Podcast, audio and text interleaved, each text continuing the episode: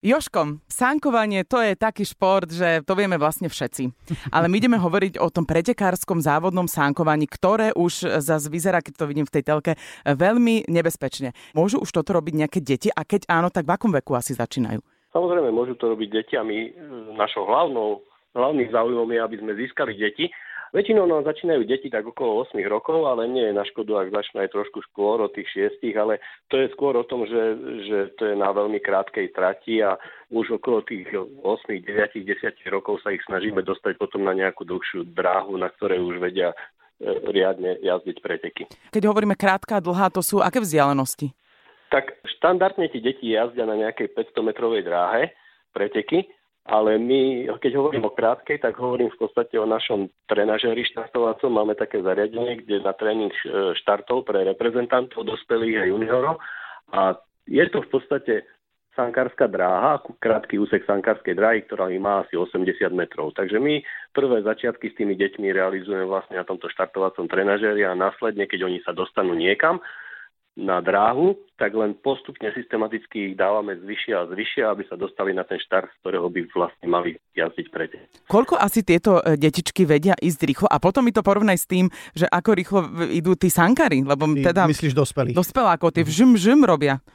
Je to, je to veľmi samozrejme individuálne, pretože tie deti sú rozdelené do tých kategórií ešte vekových, ale Tí najmenší začnú jazdiť okolo 50 km rýchlosti postupne, keď sa už dostanú na tie tvoje štarty a tí väčší okolo 70. Mne logika hovorí, že čím ťažšie dieťa, tak tým väčšiu rýchlosť dokáže vyvinúť, nie? Áno, je to pravda. Čiže oni sú rozdelení do vekových, ale možno by mali byť aj váhových kategórií. Čo sa týka váhy, už v juniorských a seniorských kategóriách je to riešené formou dovažovania, dovažovacích vies, mm-hmm. ktoré ktoré majú títo pretekári. V kategórii žiakov sa toto nedieje. Tam naozaj má výhodu, kto je trošku väčší a e, má väčšiu váhu. Samozrejme je tam ešte štart, a zase tam je pravda, že ten ťažší má aj trošku väčší problém s tou svojou váhou pri tom mm-hmm. štarte, takže sa to trošku kompenzuje. Jasné. A ešte, keď sme hovorili o tej rýchlosti, tak uh, tí rýchlostní sankári, ktorí uh, reprezentujú aj Slovensko, tak oni idú uh, ako rýchlo pri tých súťažiach? No, na tých dráhach, na tých súťažiach, ktoré sú, sa zväčša jazdí rýchlosťou 120 až 130 km za hodinu plus minus aj cez tieto hranice. Tak to nie. A extrém je 150 km Fú. za hodinu na dráhe v Amerike, ale to je niečo, čo už ani ja veľmi nepodporujem, ani mnoho ďalších ľudí, pretože to už je veľmi extrém a už to ovládanie staní v tomto prípade je veľmi diskutabilné. Tam jedna maličká chyba a môže to mať fatálne následky, predpokladám. Áno, presne mm-hmm. tak. A no. to vlastne sa aj stalo vtedy na Olympiáde. Mm-hmm, Fú, ozaj, Fú, dobre, tak nemajú tie deti strach alebo také niečo? Vieš, keď už, už aj keď z tých 50 ideš, tak to je riadne pre to dieťa. Určite áno. Lebo keď sa dostanú na ten náš trenažer a pustia sa, možno tiež tam vidno nejakú obavu v tých očiach, ale keďže to je len také možno 50 metrov z kopca, potom trošku po rovinke a už ísť do kopca, tak to nie je také náročné. Určite, keď prídu niekde na dráhu a teraz ich pustíme dve, tri zátačky, tak tá prvá jazda, kým sa osmelia, kým zistia, že veď v podstate sa to dá, tak e, tiež tam určite niečo vidie. Ja si pamätám aj seba, keď prvýkrát ma pustili na dráhe už naozaj, tak teda mal som strach.